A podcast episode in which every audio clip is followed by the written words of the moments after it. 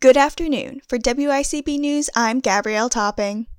Dr. Anthony Fauci's emails were released showing that Dr. Fauci believes that face masks were, quote, not really effective in keeping out the virus. As reported by Newsweek, this email was sent on February 5, 2020, to Sylvia Burwell, who served as the U.S. Secretary of Health and Human Services during the Obama administration.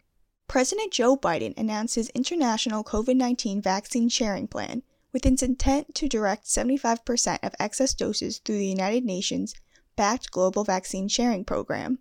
The Labor Department reported that jobless claims dropped to 385,000, which is down 20,000 from the previous week.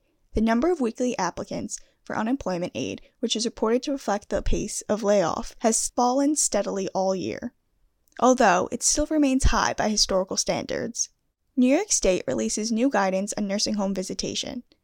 As reported by Rochester First, according to Harry Bronson, his bill allows designated personal caregivers and compassionate care visitors at nursing homes and residential care facilities. Ithaca College women's track and field placed fourth in the country at NCAA Outdoor Championship. In Tompkins County, there are currently eight new positive cases of COVID 19 and 30 active cases. For more local news and community stories, tune in to Ithaca Now this Sunday night at 7. Subscribe to the show on podcast apps and hear more on wicb.org/news. Now taking a look at your central New York weather.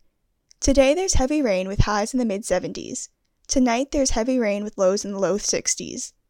Tomorrow, a chance of showers and thunderstorms with highs in the low 80s and lows in the low 60s. Saturday, it's sunny with highs in the high 80s. For WICB News, I'm Gabrielle Topping.